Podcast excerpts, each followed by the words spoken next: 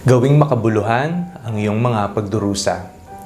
Ako po si Father Fiel Pareha at ito po ang ating segment, ang Daily Devotion, na kung saan tayo po ay magdarasal, magbabasa at magdinilay kasama ng salita ng Diyos sa buong taon.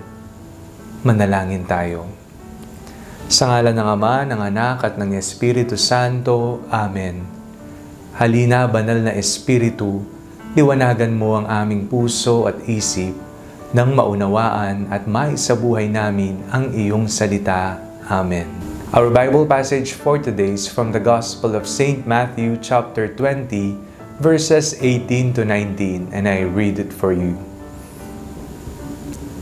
See, we are going up to Jerusalem and the Son of Man will be handed over to the chief priests and scribes, and they will condemn him to death.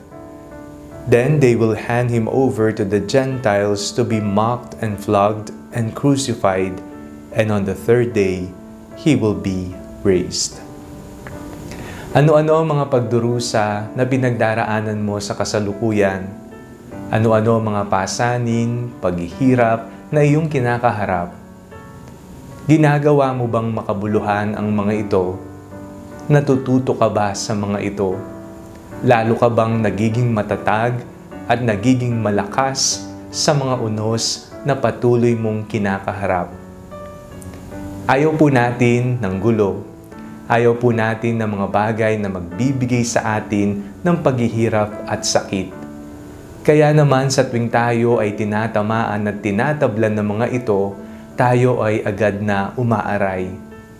Normal po ito't natural bilang isang tao na tayo umiiyak at sumisigaw ng saklolo mula sa Panginoon.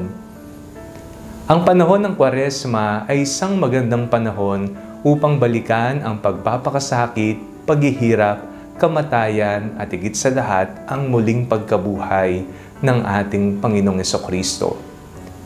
Lagi po nating tatandaan na hindi nagtapos sa krus ang kasaysayan ng ating kaligtasan.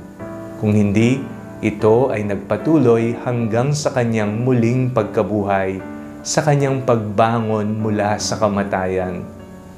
Ang mga paghihirap ay mayroon ding katapusan Ngunit lagi nating tatandaan, gawin natin silang makabuluhan.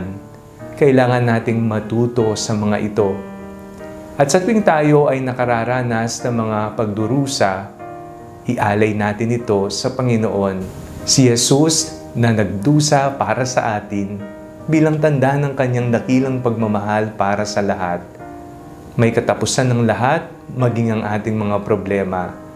Habang tayo ay nakararanas ng pag-iyak at pagsigaw ng saklolo sa Panginoon, ialay natin ang mga ito sa ating panalangin, sa ating mga mahal sa buhay, sa ating ikagiginhawa, sa ating kaligtasan.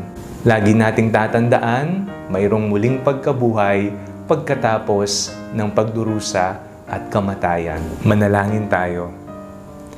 Ama, maraming salamat po sa pagmamahal, pag-unawa at paggabay na inyong ibinibigay sa amin, lalong-lalo na sa tuwing kami ay nagdurusa at may pinagdaraan ng mabigat sa buhay.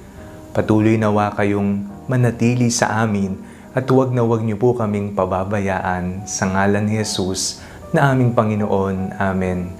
Sa ngalan ng Ama, ng Anak at ng Espiritu Santo. Amen.